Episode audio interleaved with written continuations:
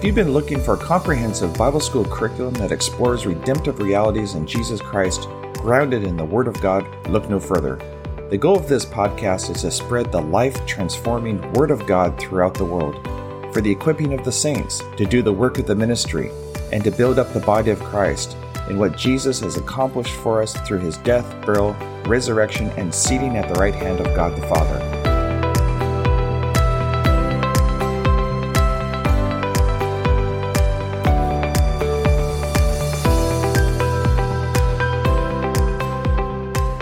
There's such an untapped potential for Christians to enter into their glorious inheritance in Jesus Christ.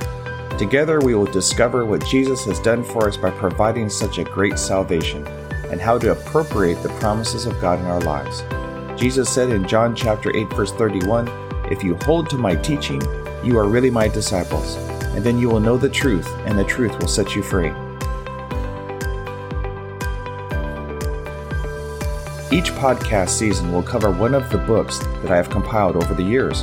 You can find a complete listing of my Christian education material on my website at www.wordinspire.com. You're welcome to download these ebooks for free in PDF format for your own personal or ministry use. So let's explore these biblical truths and principles together that will absolutely transform our lives.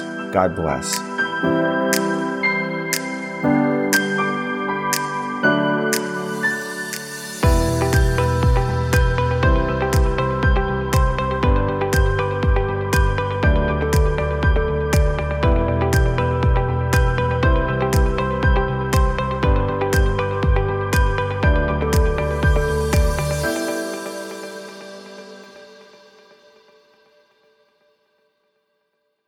Welcome to the Gospel series, The Parables of Jesus, the Net, found in Matthew 13, verse 47 to 51.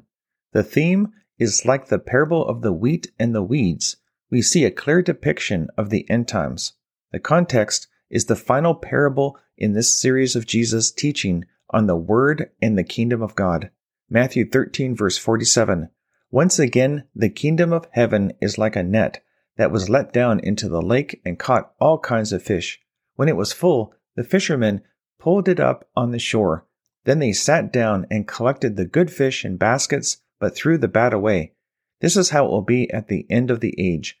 The angels will come and separate the wicked from the righteous and throw them into the fiery furnace, where there will be weeping and gnashing of teeth. Remember how Jesus called some of the early disciples who were fishermen? In Jesus' parable of the net, he was using something that could be understood quite clearly in Matthew chapter 4 verse 18 to 20. Ancient fishing in Bible times was done using small boats with a net in the Sea of Galilee. The gospel message is in itself a very straightforward message that people will accept or reject. Jesus died for our sins, was buried, and raised on the third day according to the scriptures. 1 Corinthians 15 verse 1 through 8, Romans chapter 1 verse 16 and 17, Galatians chapter 1 verse 6 through 12, 2 Timothy chapter 2 verse 8, Revelation chapter 14 verse 6. We are called to be witnesses. When people reject the message, we move on. Matthew chapter 10 verse 14. Every day people are exercising their free will, choosing between life and death, according to Deuteronomy chapter 30 verse 19. Two kinds of fish. Not everything that is caught in a net was intended to be caught. Generally speaking, fishermen are looking for a specific type and size of fish that would make them money in the marketplace. So the good or valuable fish are kept in baskets while the others are thrown away. At the second advent, when Jesus returns in physical form at the Battle of Armageddon, Jesus will put to death all those who have rejected him. John chapter 3 verse 36, Revelation 19 verse 21. Those who are taken, according to Matthew chapter 24, verse 40 and 41, are thrown into hell to be held for judgment at the great white throne.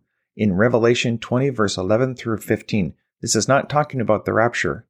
The Bible calls the unrepentant sinners worthless. Romans chapter 3, verse 12. Hebrews chapter 6, verse 7 through 8. Obviously, they made themselves worthless by rejecting Jesus. All those who have called upon the name of the Lord are saved, Romans chapter 10 verse 9 through 13, and their names are written in a special book in heaven called the Book of Life. Exodus 32 verse 31 to 33. Psalms 69:28, Philippians chapter 4 verse 3, Revelation 3 5, chapter 13 verse 8, chapter 17 verse 8, chapter 20 verse 12 and verse 15, chapter 21 verse 27. The truth of God's word brings such seriousness and finality. God is holy. Hebrews chapter 12 verse 28 to 29. Godly fear is a reverential awe of God, and that's a good thing. Proverbs 8 verse 13, 2 Corinthians chapter 7 verse 8 through 11. This is evidenced quite graphically in this parable and other passages. 2 Thessalonians chapter 1 verse 5 through 10.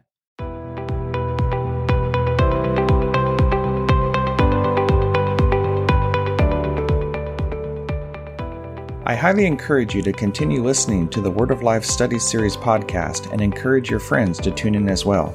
The scriptures encourage us in Acts chapter 17 verse 11 to receive the message with great eagerness and to examine the scriptures every day in order to confirm the truth that you're hearing. God's Word is our final authority for all matters that pertain to life and godliness.